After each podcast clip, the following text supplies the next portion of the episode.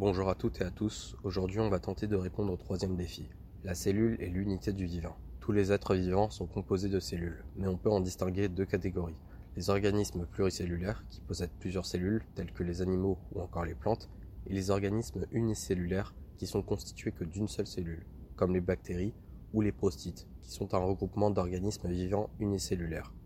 Comment une erreur lors de la phase de synthèse du cycle cellulaire peut dans certains cas être sans aucune conséquence et dans d'autres conduire à une maladie génétique qui se transmet de génération en génération.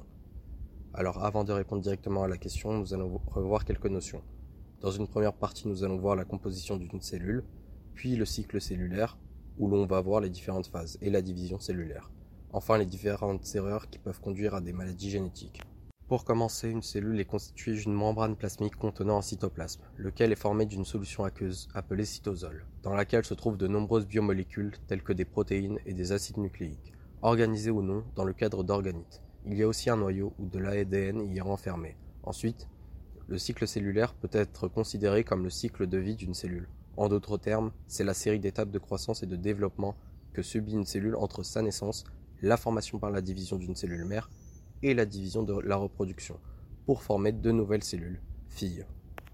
Alors, les étapes du cycle cellulaire. Pour se diviser, une cellule doit accomplir plusieurs tâches importantes. Elle doit croître, copier son matériel génétique, l'ADN, et se diviser physiquement en deux cellules filles. Les cellules effectuent ces tâches dans une série organisée et prévisible d'étapes qui composent le cycle cellulaire. Le cycle cellulaire est un cycle, car à la fin de chaque cycle, les deux cellules filles peuvent recommencer exactement le même processus depuis le début les cellules eucaryotes ou cellules à noyau, les étapes du cycle cellulaire sont divisées en deux phases principales, l'interphase et la phase mitotique.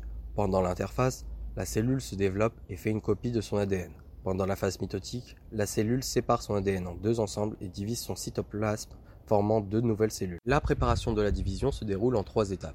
Pendant la phase géant, également appelée la première phase intervalle, la cellule grossit physiquement, copie les organites, et fabrique les blocs de construction moléculaire dont elle aura besoin dans les étapes ultérieures. En phase S, la cellule synthétise une copie complète de l'ATN dans son noyau.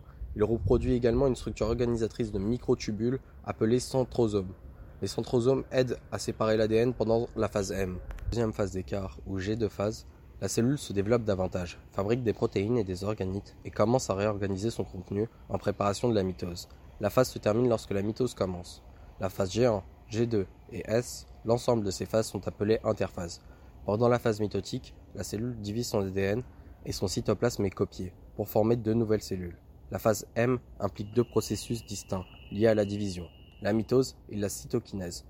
Différentes cellules prennent différentes durées pour terminer le cycle cellulaire.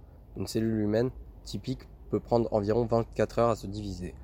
Mais les cellules de mammifères à cycle rapide, comme celles qui tapissent l'intestin, effectuer un cycle tous les 9 à 10 heures lorsqu'elles sont cultivées en culture.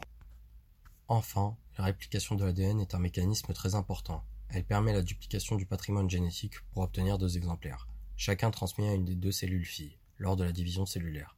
La réplication a donc lieu avant la division cellulaire.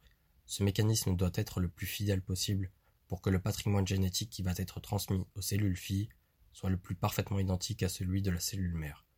En effet, la survie à court terme de la cellule et de l'organisme dépend de la prévention de la modification de son ADN, puisque les modifications peuvent conduire à des événements extrêmement délétères, mutations associées à certaines pathologies, comme les cancers.